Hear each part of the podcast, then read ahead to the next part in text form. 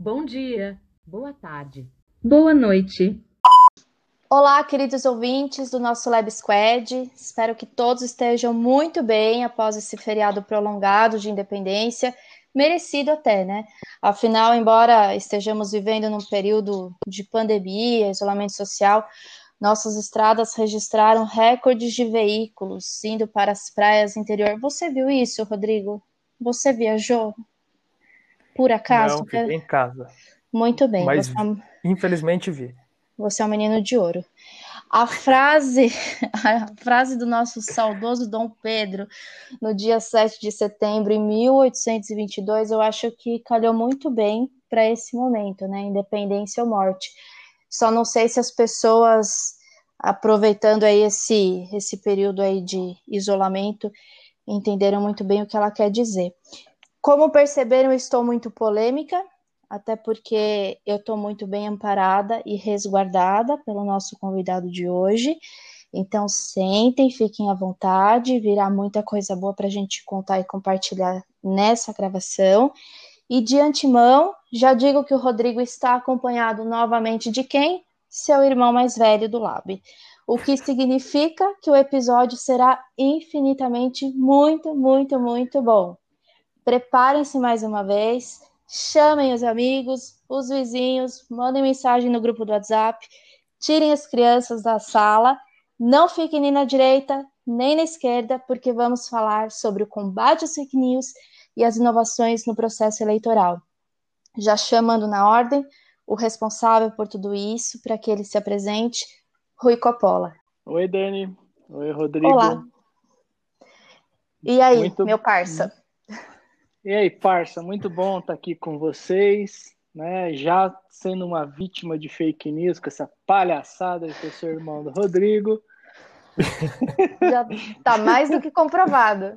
Ah, sim, eu vou pedir o 23andMe aqui para a gente ver se a gente tem a mesma árvore genealógica. eu falei modo... até, eu já até falei bastante agora, porque eu nem vou falar depois, né? Se o episódio é com vocês dois, eu já nem vou falar mais. Ah, nossa, eu fiquei tocado agora. eu estou muito feliz aí de estar de volta com vocês. Hoje a gente tem, como de costume, um episódio especial, mas hoje é um episódio especialíssimo, né? É, eu vou deixar que o Rodrigo aqui fale sobre o nosso convidado, mas ele é uma pessoa por quem eu tenho mais do que uma admiração, tenho com ele uma ligação também pessoal de muitos e muitos anos.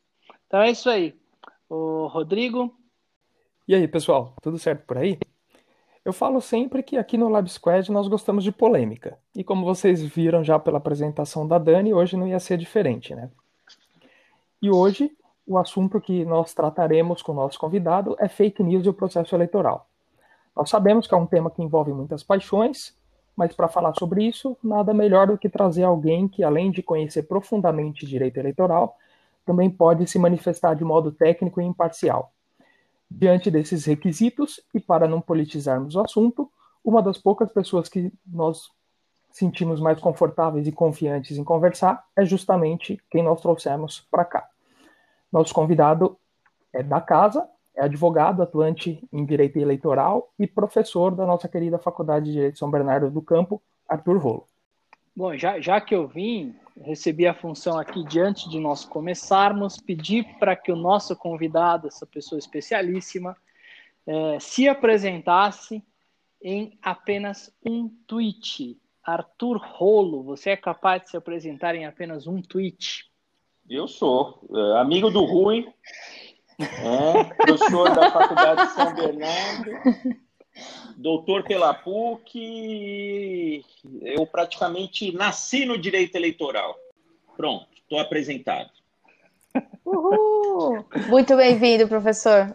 Obrigado a vocês, Daniela, Rodrigo, é, também ao professor Rui. Um prazer estar com vocês aqui falando de um tema que é importantíssimo, que, que diz respeito ao direito eleitoral às eleições.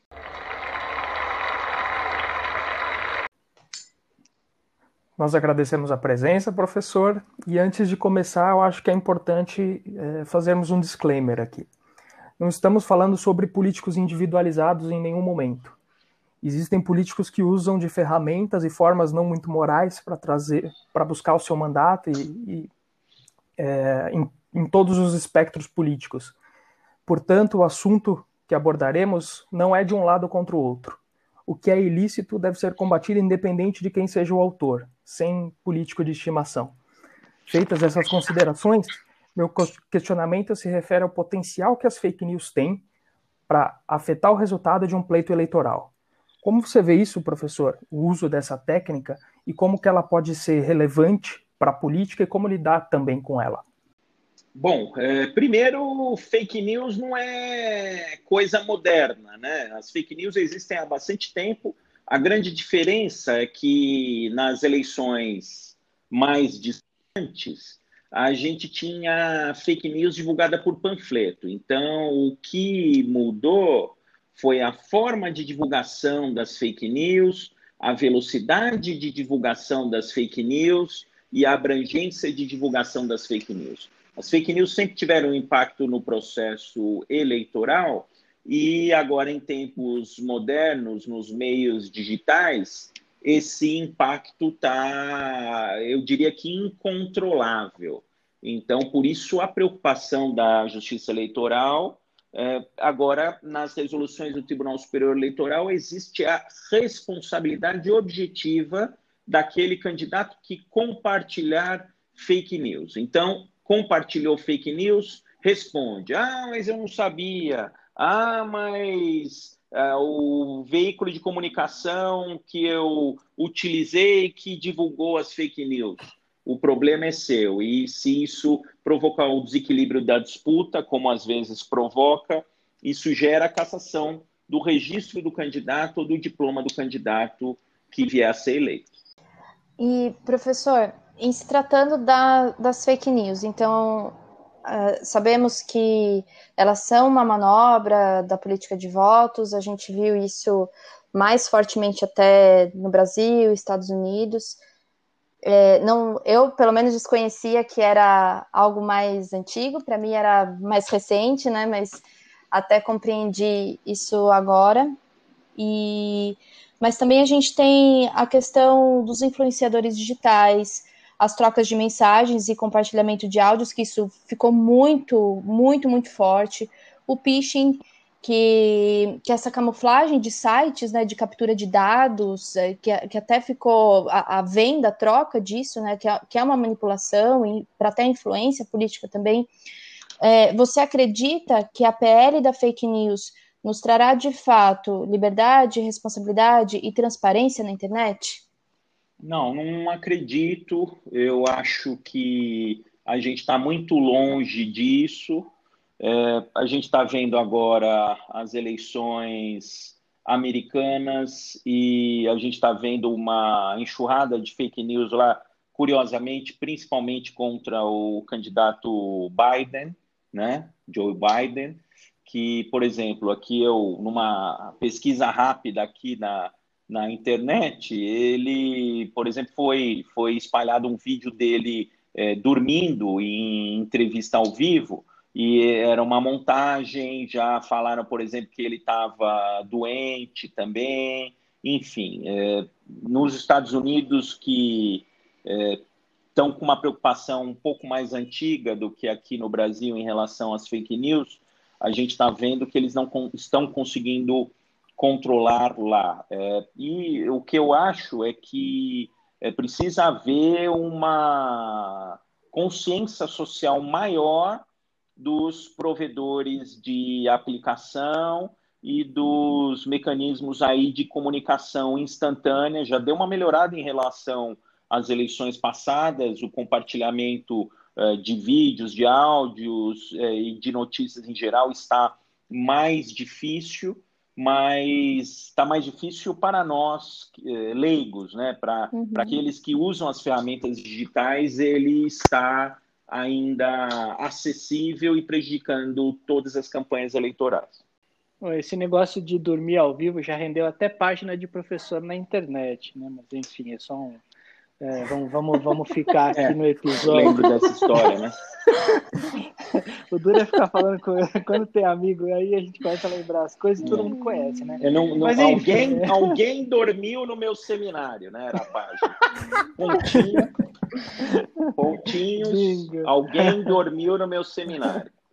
É, muito, muito, pouco, muito pouca gente sabe, né? Mas é, boa parte da- das inovações legislativas que depois acabam se espalhando por outras áreas, elas muitas vezes têm início no, no- direito eleitoral, né?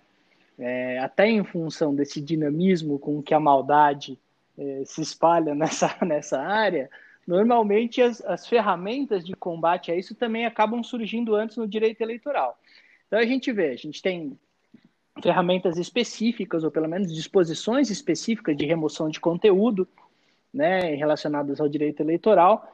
E aí o professor Arthur está trazendo aqui a questão da responsabilidade objetiva, né, do compartilhou responde, que também é algo é, que ele está trazendo como sendo aí de uma disposição eleitoral. É, o Rolo, essa questão da responsabilidade dos provedores de aplicação, a gente tem um certo limite em relação a isso no Marco Civil, correto? De algum Correto. modo, a, a- o, o que a dinâmica eleitoral está fazendo é ampliar as hipóteses de responsabilidade do provedor de aplicação é, que não sejam subsidiárias, quer dizer, não é ah, responde C, responde C. Não, se ele tiver uma ferramenta de detecção, ele é obrigado a retirar, então. É, na, na verdade, a- a- como você disse, o direito eleitoral costuma estar à frente, porque os problemas no direito eleitoral eles são mais sensíveis, né? A gente está falando em ferramentas digitais é, influindo decisivamente no processo democrático. Isso traz uma, uma série de implicações. Então, é, agora está ampliando a, as formas de, de responsabilização dos provedores que estão lá no marco civil é, da internet. Tá, a partir do momento em que existe lá uma irregularidade que é, é notada, que está trazendo prejuízo é, para as eleições, a ordem vai para o provedor, para o provedor tirar do ar, e se ele não tira do ar, se ele não, não atende à ordem da justiça eleitoral, ele é, eh, responsabilizado. Então, eh, eu, eu vejo muito mimimi, sinceramente, de provedores de aplicação, falando, não, eu não aguento mais, por exemplo, ouvir, vamos falar o nome, vamos dar nome aos dois, Claro. é, o Facebook é, ser acionado aqui no Brasil e falar: ah, não, olha, eu sou apenas um escritório, é, eu nem sei o que, que eu estou fazendo aqui no Brasil, estou aqui de passagem, você tem que processar o Facebook é, nos Estados Unidos. Espera aí, pô, é, teoria do risco da atividade, está lucrando aqui no, no Brasil? Está fazendo publicidade aqui no Brasil? está com usuários aqui no Brasil, eh, aí na hora de cumprir a ordem judicial, quer que acione eh, o, o Facebook lá nos Estados Unidos, eh, que, que eh, use a justiça americana, quer dizer, dificulta, pô, colabora, né? Colabora. Então, acho que Facebook, eh, WhatsApp, todos esses provedores de aplicação precisam colaborar mais com as autoridades judiciais. Normalmente, é, essa, esse embate que acontece e essas decisões mais radicais, por exemplo, de tirar o WhatsApp do ar é, no Brasil inteiro, essas decisões mais radicais acontecem é, de uma renitência no, no cumprimento de ordens judiciais. Eu não sou a favor dessas decisões radicais, mas também não dá para essas empresas virem aqui para o Brasil, lucrarem, é, explorarem economicamente, terem um lucro enorme e na hora de reclamar, tem que reclamar nos Estados Unidos. Eu acho, eu acho até pouca. Deixa, deixa eu até aproveitar aqui. Ele foi muito. É, evidentemente, ele estava limitado pelos caracteres do tweet, mas ele foi muito humilde quando ele se apresentou, ele deixou de dizer que, na verdade, além de ser mestre e doutor em direitos difusos e coletivos, professor da área, ele, ele ocupou o mais alto cargo de direito do consumidor né, no Brasil, né? Ele, ele esteve na Senacom é, durante um período e eu tô, um tô trazendo esse um ano, é, tô trazendo esse fato até não para que só para que os nossos ouvintes saibam disso, mas porque ele falou um negócio que é muito interessante, né? O, o maior escândalo até hoje envolvendo não apenas fake news, mas é, é, provedores de aplicação e eleições é o escândalo nos Estados Unidos da eleição do presidente Trump e o papel que ali o Facebook teria desempenhado é, neste processo eleitoral juntamente com aquela Cambridge Analytica. Para quem não sabe, isso teve, teve reflexos no Brasil também, na Senacom houve um processo administrativo e a defesa do Facebook foi exatamente essa que o Rolo está falando, né? Ou eu não tenho nada a ver com isso. Você que vai lá para o Facebook Ireland, é, mais ou menos assim, né? Então, eu, eu, isso é extremamente importante que as pessoas saibam, né? Os provedores de aplicações, às vezes, eles vêm com algumas defesas que efetivamente são é, inexplicáveis, não? É, então, sabe qual que é a última defesa? É, eles estão se negando a fornecer a porta lógica. Quando você. Porque agora advogado eleitoral vira advogado de é, internet, né? Porque hoje em dia 50% do trabalho do advogado eleitoral está na internet. Aí a gente entra com a ação, consegue a quebra de IP, a, depois de sei lá quanto tempo a operadora de telefonia informa números de, os números de IP, aí ela fala o seguinte: olha, só que nesse número de IP tem aqui 100 possíveis usuários porque tem que especificar a porta lógica para eu conseguir individualizar os usuários. O Facebook não quer, ou aí o professor Rui fala Facebook, né? É, o Facebook, é, ele não quer informar. É, Facebook. É, o Facebook não quer informar a porta, o diacho da porta lógica. E aí é, você não consegue responsabilizar a, a, o, o, autor. E aí você tem lá 100 pessoas e você não sabe quem é o autor. Eu defendo que nesse tipo de caso, se o Facebook não quer informar a porta lógica, que ele pague a indenização, então, porque é, não dá. Isso é o risco da atividade dele, né? Aí a gente usa também o direito do consumidor. A empresa está aqui lucrando uma fortuna, é, na hora de ganhar dinheiro, ela vem aqui para o Brasil. Aí, na hora da parte ruim, tem que reclamar lá nos Estados Unidos, né? Não dá. Então, isso acaba sendo uma tendência, né? A gente está falando do Facebook, mas tem também o Twitter. será, nova... Mas será que isso vai melhorar com o LGPD? Não. Não, eu não. acho que não também. Não. Olha, também está uma má vontade, né? Estão falando de LGPD é, mas olha, tão com uma má vontade, essa eu acompanhei de perto quando eu estava lá na Senacom, é, e eu vi que só anteciparam a aprovação da LGPD lá no Congresso Nacional, e eu estava lá quando isso aconteceu, é, porque eles queriam mudar o, o sistema do cadastro positivo, do opt-in para o opt-out, e é, a condição para eles fazem, vocês sabem que eles fazem acordos lá no Congresso Nacional, a condição para mudar o sistema do opt-in para o opt-out foi aprovar a LGPD. Só que é, aí fica uma vontade, uma vontade danada com a LGPD.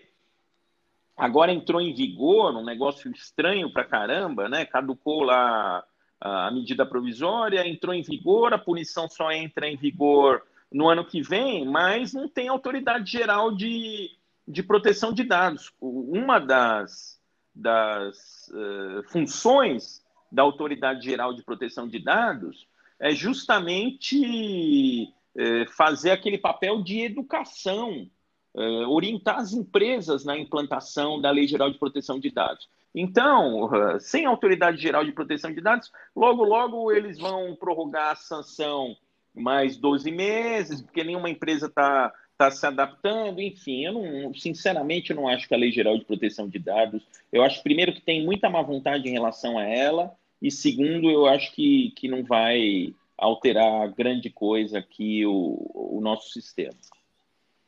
Você sabe que nesse ponto aqui eu, eu, eu até não, não discordando de você, eu tenho uma opinião um pouco distinta, porque eu acho, Rolo, que tem muito índio querendo ser cacique numa mesma tribo. E essa é a oportunidade perfeita para eles, tá? E principalmente nesse vácuo de ANPD. O meu grande receio, eu sempre falei isso desde, desde o princípio, foi que a ANPD não é o órgão regulador exclusivo.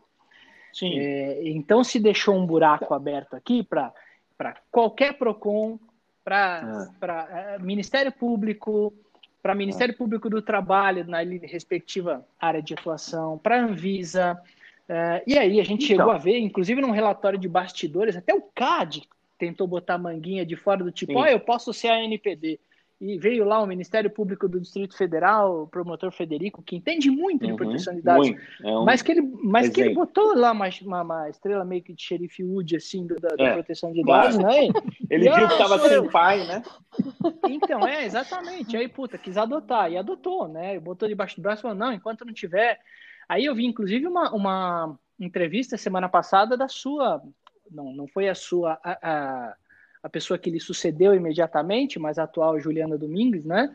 E ela dizia uhum. também, ela dizia, olha, ó, nós podemos também colaborar aqui na Senacom com isso, enquanto não tem a NPD. Então, eu acho que é muita gente querendo um pedacinho de holofote. Você não acha, não, que isso vai, vai ser ruim pra caramba? Então, uh, uma das discussões que, que foi travada lá no, no Congresso Nacional, e inclusive participei de uma audiência pública, era justamente que eles queriam limitar a atribuição de fiscalização, restringir a autoridade geral de, eh, de autoridade nacional de proteção de dados, né? E aí eh, eu me, me eh, postei de forma contrária, porque eu acho que tem aí pontos de intersecção. Na medida em que vai mais de 90% dos casos, eu diria para vocês, é, dizem respeito a relações de consumo, ou por consumidor real, ou por consumidor por equiparação lá do artigo 29 é, ou do artigo 17, eu diria para vocês que mais de 90% dos casos aí de proteção de dados vão envolver direito do consumidor. É óbvio que existe a atribuição aí dos órgãos de defesa do consumidor. Só que tá um, hoje em dia existe uma resistência muito grande de multa é, de onde quer que venha. É, sempre houve uma disputa de território entre as agências nacionais, a Secretaria Nacional do Consumidor e o CAD, quer dizer, todo mundo quer interferir em tudo. E aí a NPD vem num cenário de conflito entre as autoridades já existentes, vai ser mais uma para ter conflito. E quando não tem uh, uma segurança em relação a quem uh, tem que decidir essas questões administrativas, isso cria uma insegurança jurídica para as empresas, para a população em geral, e isso cria um, essa insegurança jurídica acaba criando um terreno fértil aí para questionamentos eh, judiciais. Eh, agora, por exemplo, criaram lá no, no âmbito da eh, Secretaria Nacional do Consumidor, o Conselho Nacional de Defesa do Consumidor, que os PROCONs estão dando de ombros porque criaram só praticamente com representantes das agências nacionais. A OAB não tem assento nem tem voz, o Ministério Público tem assento, mas não tem voz. Então, esse conselho virou um órgão do governo federal que, obviamente, é, dentro do Pacto Federativo, estados e municípios não estão respeitando. Nesse cenário, ainda que a Senacom é, comece a regular Lei Geral de Proteção de Dados, vai ter um monte de PROCON decidindo de forma diferente das decisões da Senacom, vai criar uma insegurança jurídica e vai enfraquecer, na minha opinião, a aplicação da lei. Rolo, gostaria até aproveitar e acabar voltando um pouco a, a o tema que eu fiz da primeira pergunta, quando você me respondeu, você já comentou que, é, no caso, por exemplo, do candidato que compartilha fake news, ainda que sem culpa, ser responsabilizado no âmbito do, do direito eleitoral. E no caso é, de candidatos, isso eu falo tranquilamente, sem, sem fazer menção a nenhum, nenhum político específico, porque a gente vê que até em, em política de clubes de futebol, por exemplo, pelo poder e cargos lá dentro, isso acontece. E quando é, um determinado candidato utiliza de robôs para justamente disseminar fake news. Como que você acha que a Justiça Eleitoral pode lidar com isso? Primeiro, eu uh, tenho processos uh, sob a minha atuação de questão de disparos em massa e etc. Acompanhei também a CPMI das fake news e essa questão de identificação dos robôs é, é uma questão difícil. E aí a gente está tá falando aí das, dos provedores de aplicação, né? O tal do Twitter, né? O tal do Twitter. Twitter é foda. É, dá de ombros para utilização de robôs. Então, é, o que a gente constatou na CPMI das fake news é justamente que o Twitter ele é o que mais está é, está em, é, aí vulnerável aos robôs. E aí, quando você. Porque hoje tem ferramentas tecnológicas que permitem a identificação dos robôs. Aí você reclama para o Twitter e ele fala: não, isso não é robô, não. E aí você vai ver aquele. É, o, o procedimento dos robôs é um procedimento absolutamente padronizado. E aí é possível identificar, isso foi identificado na CPMI das fake news, que existem influenciadores que são reais, que fazem as postagens e os robôs eles só compartilham. Os robôs não fazem é, postagens originais. Eles só compartilham conteúdo gerado por terceiros. E o Twitter não, não dá muita bola. Agora começaram aí a tirar algumas contas e etc. Mas assim, o que eu, uh, pelo menos a impressão que eu tenho é que depois, quando tem muito barulho, aí que é, até investidores, aí pessoas que investem em publicidade, como a exemplo que aconteceu com o Facebook, que os, os uh, patrocinadores falaram, ó, oh, tá muita bagunça aí, eu não vou mais patrocinar porque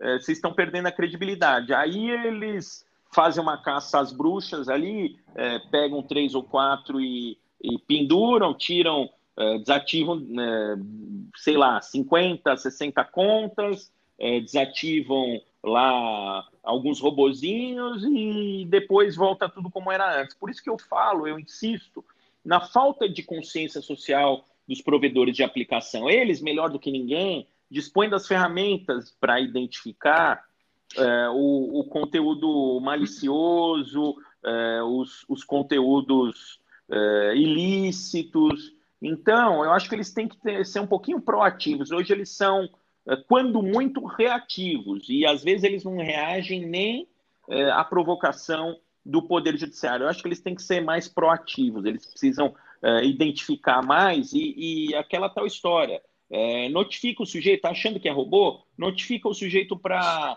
prestar esclarecimento. Se não esclarecer, derruba a conta e ponto final. É, eu concordo com isso. Eu não, não é nosso tema aqui, mas aconteceu comigo aí uma invasão de conta de aplicativo, reclamei no Twitter, reclamei no aplicativo e ninguém se manifestou, ninguém, nem o próprio Twitter. O Twitter pediu para eu, eu confirmar se eu era eu mesma, sendo que a conta já tinha sido invadida, denunciada, o aplicativo até hoje não me respondeu. Então, ele realmente fica numa posição totalmente reativa. A, a conta que foi, que tá lá, a conta falsa, né, no, no Twitter, é, é. tá lá, você vê as pessoas todas reclamando, todas que passaram pelo mesmo problema que eu, pedindo explicação, tanto do aplicativo quanto do Twitter, e eles não fazem nada. Então, realmente, precisa ter uma postura mais incisiva deles, E não é possível que nos dias de hoje eles não fazem uma monitoria, algo, uma, uma prestação mais social do, do que realmente está acontecendo por trás né, daquilo ali. Porque realmente, se a gente tem invasão de contas, divulgação de, de todo tipo de imagens e cometimento de todo tipo de crime, eles têm que ter é, um acompanhamento e monitoramento da rede por um todo, né? Não, não pode simplesmente é, afirmar que, o, que os usuários estão utilizando a conta, a serviço e cada um é responsável por si. Eu acho isso muito, muito blasé, né? Enfim. Blasé é bonito, hein? Nós somos chiques, professor. Ah, nós não somos tão chiques quanto o Rolo. O Rolo Não, isso não audiência pública no Congresso, o máximo de audiência pública que a gente participa é direito de família, ação de guarda. o, o Rolo, você mencionou um, um, movimento aí, muito pouca gente conhece, ou, ou poucas pessoas conhecem, mas você acha que é, talvez o caminho seja exatamente o da pressão financeira? Para quem não sabe, o Rolo mencionou um movimento aí envolvendo o Facebook que é um movimento mundial, né? É, eu não vou nem falar em inglês aqui para que a minha pronúncia não seja objeto de adoração, é, que na verdade em, em, português seria pare de dar lucro ao ódio, alguma coisa nesse sentido, né? E é um movimento de diversas empresas, né? é, uma diversas empresas multinacionais que estão deixando de anunciar no Facebook enquanto ele não adotar medidas de combate ao discurso de ódio, né? Ou que ele seja, pelo menos como eles dizem, menos complacente. Então ele diz, ó, nós não vamos mais anunciar aqui porque nós estamos pagando para você e você continua sendo complacente em relação a discursos de ódio. Será que não passa por aí a solução? Eu acho, eu acho que sim. Eu acho que é, tem que começar a doer no bolso. Esse povo aí só entende a hora que, que dói no bolso.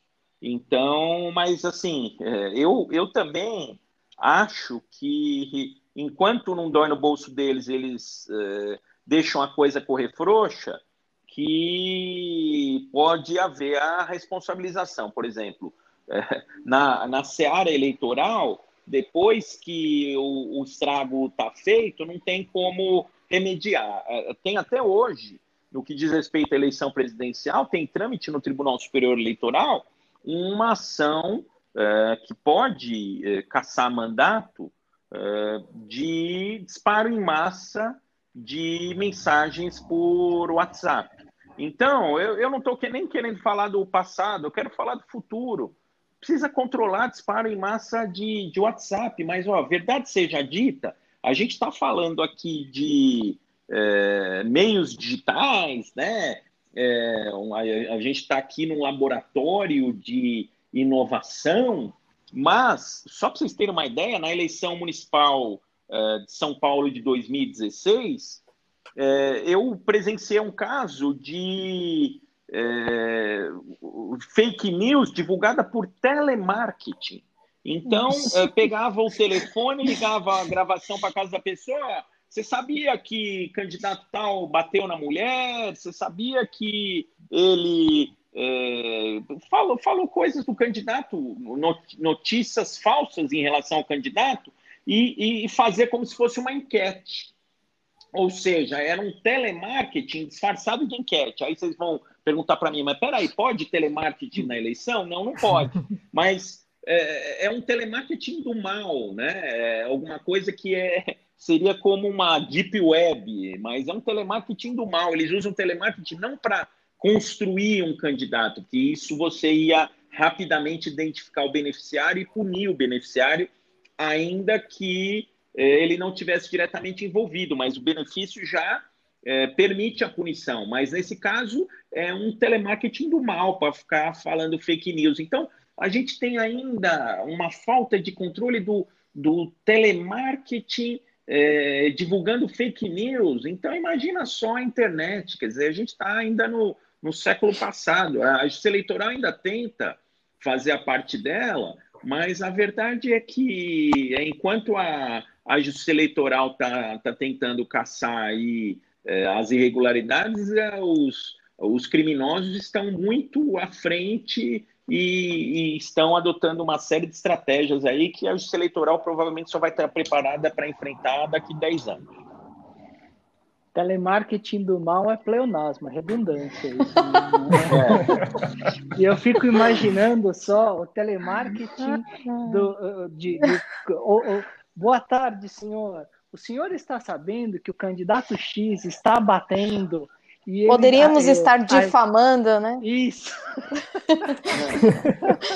é Não, mas, tem, mas é, né? o, que, o que a gente precisa saber, mesmo a gente estando é, num, numa das maiores, um dos maiores centros metropolitanos do mundo, é, ainda tem gente que não está tão acessível à internet como deveria. Né? Isso eu estou falando da Grande São Paulo. Se, se você for para Manaus, se você for para outras regiões, então essa questão do telefone ainda, é, eu é acho genial. que nessa eleição menos. Nessa eleição menos. Na outra eleição de 2016 foi mais. Agora, a proibição de telemarketing, aproveitando aí os nossos ouvintes, né? É, rolo também é cultura.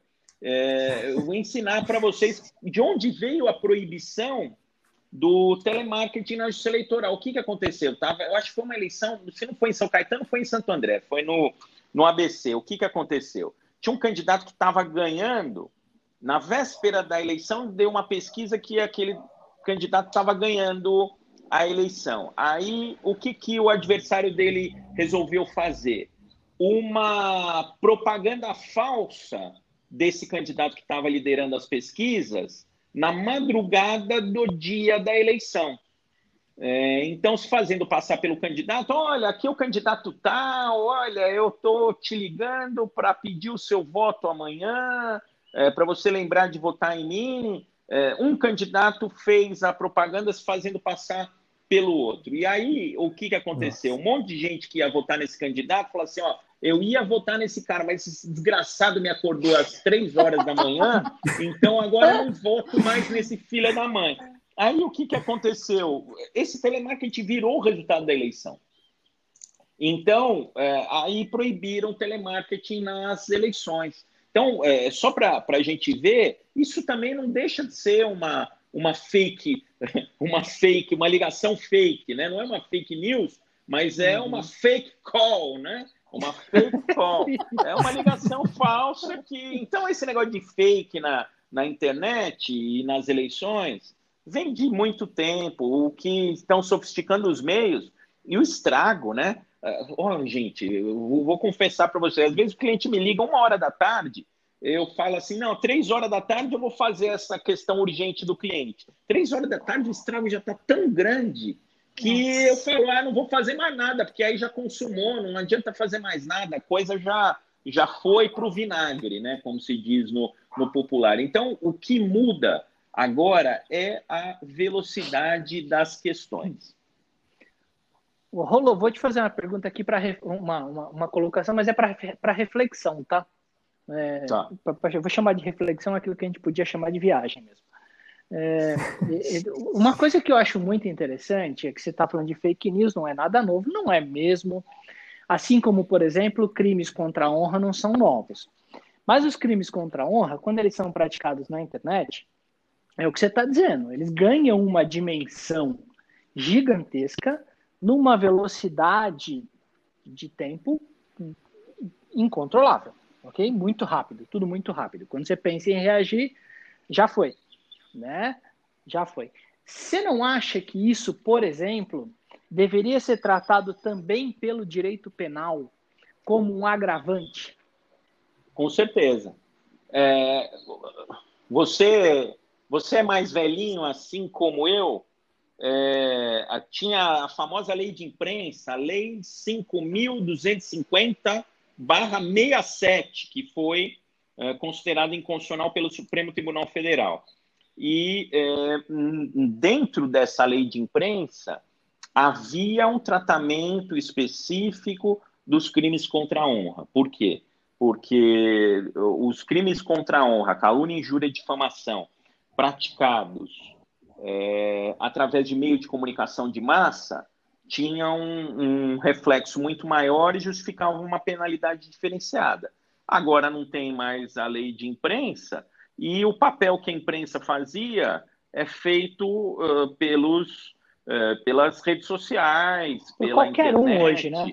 É, qualquer um, qualquer pessoa. No, no Facebook, né? Você pode, pô, grupinho de colégio, né? É. É, grupinho de colégio, né? É, festa de faculdade, que um tira a foto do outro em uma situação vexatória e sai é, divulgando por aí. Por exemplo, na, na nossa época, Rui, quando a gente ia no Botafora na faculdade, eu não ia, a gente não ia, ia, a gente ia tranquilo, né? Tranquilo, porque não tinha ninguém filmando, não tinha ninguém fotografando, ia nos jogos jurídicos ia tranquilo, né? Não, ninguém fazia gravações para posteridade. Hoje em dia, você dá qualquer deslize, é, já tem alguém filmando lá. Você está fazendo qualquer coisa, já tem alguém filmando. E aí vai para o YouTube e vai para o mundo, você vira meme é, mundial. Eterno. É, é, então, é, e aí não tem o tal do direito ao esquecimento, né? Então, hoje em dia essas coisas são muito. É, tem aquela revenge porn, né? Que é porn revenge, é. que, que vem acontecendo direto, vira e mexe, é, chega caso assim, quer dizer, pô, é, precisa de uma lei diferenciada para essas repercussões, para essas coisas ofensivas que viralizam, e às vezes a pessoa é, não tem tempo nem de procurar um advogado, ela abre a janela e se joga, porque às vezes acaba com a vida da pessoa, infelizmente. E por, um, por uma interpretação subjetiva, né? Porque você às vezes está num, num ambiente, você interpreta algo de uma forma, numa festa você vê algo de uma forma que às vezes não é daquele jeito e já vai para a internet, cai para o mundo e já era, né? Tarde demais. É, Mas até fazendo um adendo, até fazendo um adendo justamente no, no ponto do que o Rui tocou, mas inclusive é, no caso dos crimes contra a honra propriamente ditos, tem uma, uma causa de aumento de pena quando, é, é quando o crime é cometido por meio que facilite a divulgação, né? E aí eu acho que já entraria justamente a internet então, aí. Tem... Mas isso é suficiente? Ah, essa não, não é. é esse, porque esse é a repercussão ponto. é muito grande, né? Não, esse Sim, é o ponto. Eu vou é fazer uma... uma... comparação aqui bem idiota, tá? É, de minha parte. É, eu acho que do mesmo modo que você tem crimes e você tem crimes hediondos, tá? É, eu, a gente poderia fazer esse comparativo. Então, eu tenho crime contra a honra e eu teria uma espécie de crime contra a honra hediondo quando cometido por esse meio. É um turbinado, ele... um crime turbinado. Isso, você tem que levar isso a um patamar muito, ma... muito maior do que o que a gente tem hoje. Inclusive as indenizações, é, no caso do... Rui. Oi? Pode Inclusive falar. as indenizações, porque o que, que acontece? A gente vê lá um quase que um tabelamento eh, judicial ou jurisprudencial das indenizações por dano moral sem atentar para as repercussões do caso concreto. Por exemplo, é, é difícil você ver uma condenação por dano moral é, acima de 50 mil reais, e tem situações extremamente graves de acabar com a vida de uma pessoa, uma publicação na internet, e justificariam um valor maior até para desestimular novas ofensas, né? Eu não tenho, eu não tenho nem dúvida disso, cara. Eu acho que uma coisa que aluno aprende na faculdade, que é mentira, mais uma, é a dupla função da indenização. E o Rolo sabe muito bem, ele escreveu Olha, minha, isso. minha monografia foi isso. Ah, você também? O Rolo também escreveu sobre isso. A dupla função da indenização, porque todo mundo diz assim, todo mundo ensina, né? Ah, você tem o caráter reparatório e você tem o caráter punitivo. No Brasil, você não tem nenhum, é, nem outro. E não se tem, dificilmente se encontra um magistrado que, na sua decisão, tenha a coragem e o didatismo de conseguir dar uma indenização separando os dois valores e especificando o que é para o quê. É verdade. E a então, gente precisaria é, disso. É, você está falando disso, eu lembrei que uma vez eu fui fazer uma sustentação oral E aí eu perguntei para os juízes, era, era juizado especial, né? Perguntei para os juízes: olha, os senhores sabem qual é a diferença entre o dano moral e o mero aborrecimento? Eles ficaram me olhando com cara de indagação, né? Eu falei assim: ó, o dano moral é o que acontece com a gente, o mero aborrecimento é o que acontece com os outros. Porque a tendência é a gente sempre minimizar quando não é conosco. Quando acontece é. com os outros, a gente minimiza. Agora, aquela mesma situação que acontece com os outros, quando acontece com a gente, a gente acha que, que é um, um dano moral. Então, o que eu acho que está faltando, infelizmente, para uma parcela significativa dos nossos juízes, é se colocar no lugar do outro.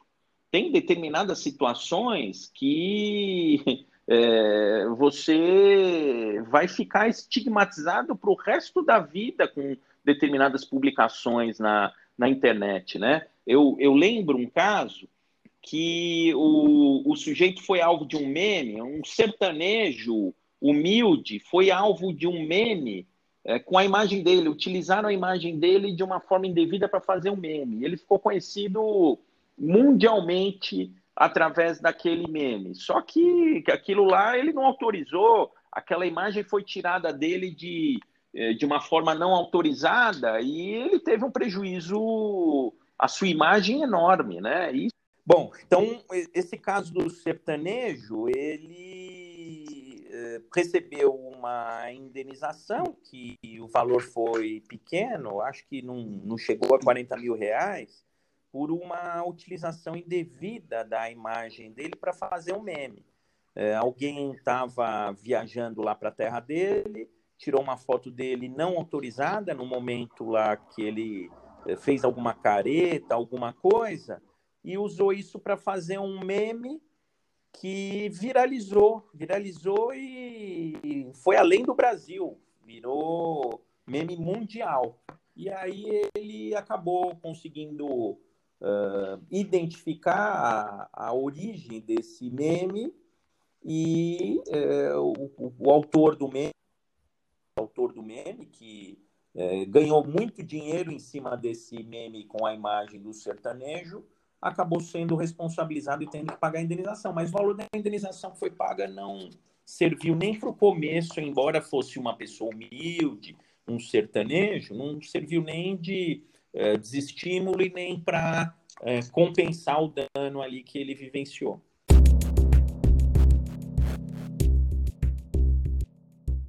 No episódio de hoje, eu gostaria de sugerir um Lab Dicas um pouco diferente. Quem é da Direito São Bernardo ou já presenciou ou presenciará situações como a proposta por mim hoje aqui. Quem não presenciou terá a oportunidade ouvindo esse episódio. Gostaria que tanto o Rui quanto o Rolo dessem algumas dicas sobre o que não fazer. Isso mesmo, algo diferente. Quem já teve aula com um dos dois já os ouviu contando histórias, no mínimo engraçadas, um do outro. Vou pedir assim para que o Rolo comece contando uma das histórias do Rui e depois o Rui que conte uma história do Rolo. Pode Já passar... que a gente não tem câmera, né? Nem nenhum registro na internet, vai ficar aqui registrado. Já está gravando no meu aqui pelo potencial lesivo. Pode passar primeiro para o Rui, deixa ele contar a história, porque eu vou modular a minha história de acordo com a história que ele contar. Porra, esse programa é nosso, cara. Olha o candidato ditando regra aqui, cara. Então, tudo bem, tudo bem. Não, eu vou contar uma que eu considero. Ele, ele tá preocupado com histórias de bota fora, ainda da época de aluno, mas mesmo depois, como professor, o Rolo era um frequentador assíduo de bota fora. Mas enfim, eu não vou, vou não vou para esse lado, não. Isso fica aí para um dia que a gente fizer um IGTV lá. É, é do Octógono? Não, é a história do Octógono é muito pessoal também. Depois Pietro ouve, alguma coisa do tipo. Aí o Pietro vai chegar, pai, o que, que é o octógono, né? É melhor não também. Então, vamos ficar com, com o professor Não, Rolão. mas pode falar a, a hum. origem da expressão octógono, né? Por que que chama é. octógono? Que entre quatro paredes vale tudo. Meu Deus. Não, mas agora você vai ter que explicar, porque fica parecendo que eu e você, pô. Ai, pelo amor de Deus. Uau! Não, aqui teve um período, eu e o professor Arthur, nós nos conhecemos há muitos anos, e por assim, uma coincidência do destino, nós dois acabamos ficando solteiros em épocas parecidas, né? E aí, professor Rolo, depois de um período, evidentemente, é, em cárcere, ele estava, né? Ele dizia, olha, eu moro sozinho agora, eu que toco. Vem daí, eu, mas eu não, não vou contar essa história, porque, enfim, né? Depois ele que pediu, mas eu não vou. O que eu gosto é de sempre falar que o professor Rola é um dos melhores, um dos mais conhecidos professores de direito consumidor do Brasil. E, ao mesmo tempo, para quem o conhece, sabe que ele é um consumidor um tanto quanto azarado em determinadas situações. Né? Mas, enfim, o que eu gosto mais, uma das histórias que eu mais gosto é, e que ele pode contar é a do avião. Né? Professor Rolo, conta aí para os ouvintes como é embarcar em um voo que não é o seu. É, aconteceu isso, mas aí foi o problema de defeito na prestação de serviço ah, da companhia aérea. Né? Ah, eu vou. Peraí, que eu vou chamar o Celso Romano aqui na é. nossa gravação. Só um minutinho. Foi, foi, defeito de informação. O que, que aconteceu? Eu fui pegar uma conexão em Brasília e aí falaram: ó, corre, porque o meu voo uh, daqui uh, até Brasília atrasou, e aí depois eu tinha que pegar um de Brasília para Porto Velho. Aí é, eu corri, eu cheguei, o, o meu voo estava do outro lado do aeroporto. Aí eu saí correndo tudo, aí estava é, embarcando, embarquei e é, um, tinha um casal de comissários conversando. E aí o que, que aconteceu? Pegaram o meu ticket e eu entrei no portão da frente. Aí eu entrei, tudo, tinha um sujeito sentado no meu lugar, eu virei pro cara, falei, o que, que você tá fazendo sentado no meu lugar? Falou, não, ó, meu, meu lugar é esse aqui e tal. Aí falaram, ah, então a aeromoça falou para mim, ó, senta lá no fundo do avião, né? É, por que, que você se incomoda de sentar no fundo do avião? Eu falei, não, fui, sentei lá no fundo do avião. Aí, é, tranquilo, falei, ufa, consegui entrar, não perdi o voo. Aí eu, o avião começa a dar ré, né? Aí começa, atenção, senhores passageiros com destino a Congonhas. Aí eu falei, cara, como que acontece um negócio desse? Acabei de vir de Congonhas. Eu falei, ah, motorista, peraí, vai descer. Aí a... Motorista. É, a. Aí a aeromoça pegou o interfone e falou com o piloto. Aí o piloto falou assim, ó, atenção, senhores passageiros, eu queria primeiro pedir desculpas pelo atraso mas vamos Culpa ter que atrasar mais, porque teve um passageiro que entrou errado, a gente vai ter que encostar de novo no finger para desembarcar, né? Eu Aí assim, todo por último, né? No fim, gente. lá no fundo do avião, né?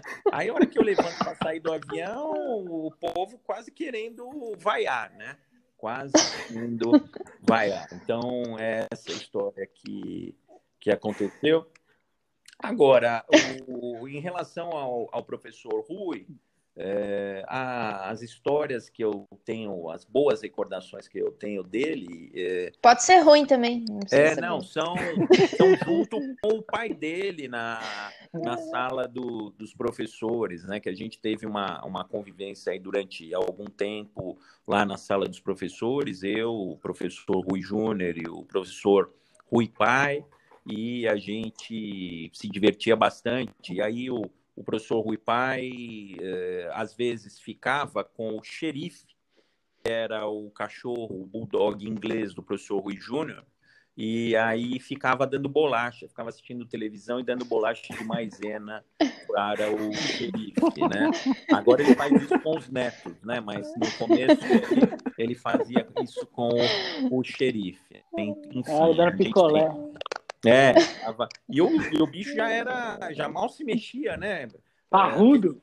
É, é, bicho atarracado, tudo, mas ele, ele, enquanto esteve entre nós, ele viveu muito bem. Agora, vou emendar com uma história do professor Bahia, que teve uma bulldoguinha também, que veio com vício, né? O professor Roberto Bahia comprou uma bulldog com problema no coração. Aí ele veio me consultar, falou, Rolo, cachorro é produto? Eu falei, cachorro é produto. É, mas veio com vício. Eu falei, ah, artigo 18, né? Tem a possibilidade de fazer o negócio Ai, ou pedir o abatimento do preço. O senhor Bahia chegou lá no canil, né? Falou, ó, quero fazer o negócio. O, o meu dinheiro tá aqui, o bulldoguinho, né? Aí Ai, falou, via das dúvidas, o que, que você vai fazer com essa filhote de bulldog? Ah, aqui, minha gente, vai, provavelmente vai, assim, então eu entender nas entrelinhas que ou não ia cuidar ou ia até Sacrificar. sacrificar. Deu a entender que ia. É, então, o professor Roberto Bahia, sensibilizado com a possibilidade daquele produto canino ser é, sacrificado, ele falou: não, minha, minha amiga, vai ficar comigo, a, a cachorrinha vai ficar comigo, tudo, mas então vamos fazer o seguinte: é, me devolve o dinheiro e eu cuido da cachorrinha. E assim o professor Bahia fez até o dia que ela faleceu. Obviamente, faleceu de forma prematura. Quanto tempo durou ele? Durou, durou um ano, Eu não sei, eu anos? lembro que chamava acho que Hannah. Honey, Honey. Eu, inclusive, uma vez ele viajou no começo de ano, eu estava por aqui, ele me deixou incumbido de cuidar da cachorrinha se tivesse algum problema. A cachorra, óbvio que teve, né? Então, Então, ou seja, Tadinha. agora tem lá a questão do, da mudança do Código Civil para tornar é, aí o cachorro mudar o status, né, do cachorro deixar de ser produto. Ô Rui, só para finalizar, você concorda com, com o rolo quanto ao defeito do, do serviço do avião? Ah, eu tenho a minha versão, né? Mas enfim, é versão, ele é convidado, é difícil a gente desagradar o convidado. Mas enfim, né? eu- O que teve uma falha lá dos, dos comissários que estavam eh, se engraçando um com o outro, enfim, pode até ter tido, mas porra, o portão tem um número, né? O gate tem um número. Então, mas aí que tá. no número errado. É, então, mas ele estava embarcando no mesmo portão dois fingers. Por isso o defeito do, da prestação de serviço, entendeu? Agora, dois fingers das e, e nenhum olho, né? Dois dedos e nenhum olho, porque um trauma que antes de entrar em qualquer avião eu pergunto antes para onde ele está indo. É, o pessoal não entende muito, né? Mas eu sempre pergunto, falo, ó, esse avião está indo para Brasília, ó, esse avião está indo para São Paulo. Eu agora eu tomo esse cuidado. Eu não, depois desse dia aí não aconteceu mais. É famosa pedagogia lombar, né? É, a gente aprende levando o lombo.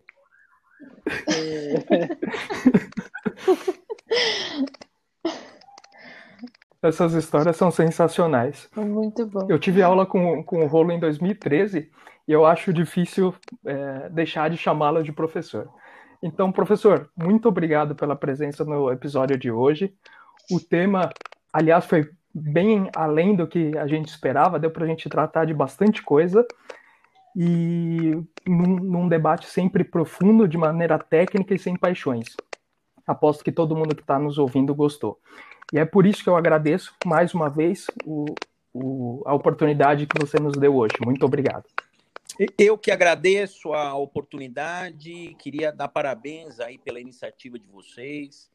É, eu acho que é bem legal esse formato de podcast e é uma forma da gente o direito de uma forma descontraída, sem aquele juridiquês, sem a, aquelas. Agora, só não chama o professor Estevam, porque aí o juridiquês vem, jeito, tá? Já fica o aviso, porque tem o professor Elcio também, que é outro que aí vem latim, aí tem, tem que ver o. Então, cuidado aí com os convidados, senão o juridiquês vem a reboque. Eu, eu queria, queria muito agradecer o, o professor Arthur Rolo, na verdade, meu amigo, que também é meu padrinho, né?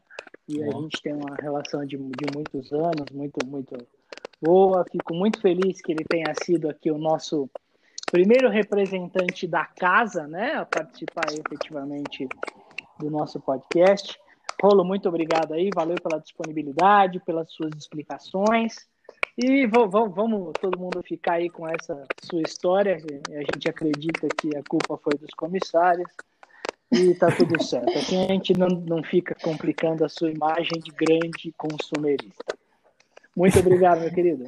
Obrigado a você, Rui, pela oportunidade. Uma honra ser o primeiro a participar aqui do podcast. Parabéns aí pela iniciativa que eu sei que está bombando. Professor, eu não tenho dúvida do avião que foi um, um imenso dano moral que você sofreu. Estou com você e não abro. é, te agradeço demais por vir aqui com a gente participar desse episódio. Com certeza foi um imenso presente que o Rui proporcionou para a gente. Aliás, tudo que o Rui tem feito aqui por nós no Lab é sempre um grande presente para todos nós. Eu sou muito grata por ele. É, aprendi muito, muito, muito, não só quando fui sua aluna, mas aqui durante todo esse episódio que a gente gravou. Tenho certeza que todo mundo que ouvir vai ficar muito contente com tudo que foi tratado aqui. A gente já quer te levar para o nosso canal no YouTube, então se prepara que ah, lá você é, vai vamos, contar. Vamos, deixa eu, deixa eu contar contar as histórias faltantes. O Rolo, a gente tem um, a gente está bolando um quadro novo para o canal no YouTube. Hum. E vou até te adiantar que você é o nosso número um. Você vai inaugurar é. esse quadro. Então, é, aí sabe o que a gente pode fazer? Que eu estou querendo fazer o meu stand-up de direito do consumidor. então, é perfeito. contando esses causos aí que eu tenho. É isso.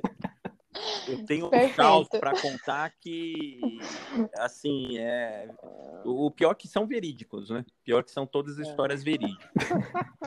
Então vai ser o canal Vítima de Mim Mesmo, vai estar vai tá lá. É. é, teve até o Márcio, que, que é amigo do Rui, né? Que é pastor e tal. Ele falou, professor, vou te dar o cartão da igreja, que esse caso aí, seu caso não é de direito do consumidor, não. Você está precisando ir lá benzer, fazer lá um carrego tomar um banho de sal grosso, né? Podemos então, pensar sobre isso. É, obrigado aí pela A gente trata lá no canal. Obrigada, professor. Obrigada mais uma vez. E nós aqui do Lab, em nome de todos, a gente agradece demais a oportunidade que, que você também está nos dando de conhecer um pouquinho mais sobre todo o seu trabalho e sobre todas essas histórias. Para quem está nos ouvindo, não esqueçam de nos seguir, acompanhar todos os nossos canais no Instagram, arroba no YouTube Lab. Tem o vídeo maravilhoso, maravilhoso do Rui, gente. Todo mundo tem que ver. Como diz o Emílio no... maravilhoso. Maravilhoso. e no LinkedIn, Lab de Inovação FDSBC. Até a próxima, pessoal. Pessoal, quem sabe a gente tem um episódio comemorativo em que o Rolo diz que eu e ele somos velhinhos, o Rodrigo que se formou em 2013. Um dia a Dani ainda diz quando é que ela se formou. Beleza, gente? Obrigado aí pela participação. Um abraço. Tchau, tchau. Tchau, tchau. Até. Vou de novo, de novo, de novo. Tá tudo bem? Rolo? Alô? Um pouquinho, não, não, meu Deus do céu. Não se perder. Essas coisas acontecem, né? Ele caiu, ele caiu. Vamos lá. Bom, Dani, no final tem que ter os erros de gravação, ok? Faz a pergunta de novo, por favor, porque eu dei uma tossida, eu tirei o, o, o fone. Errou! And so I cry sometimes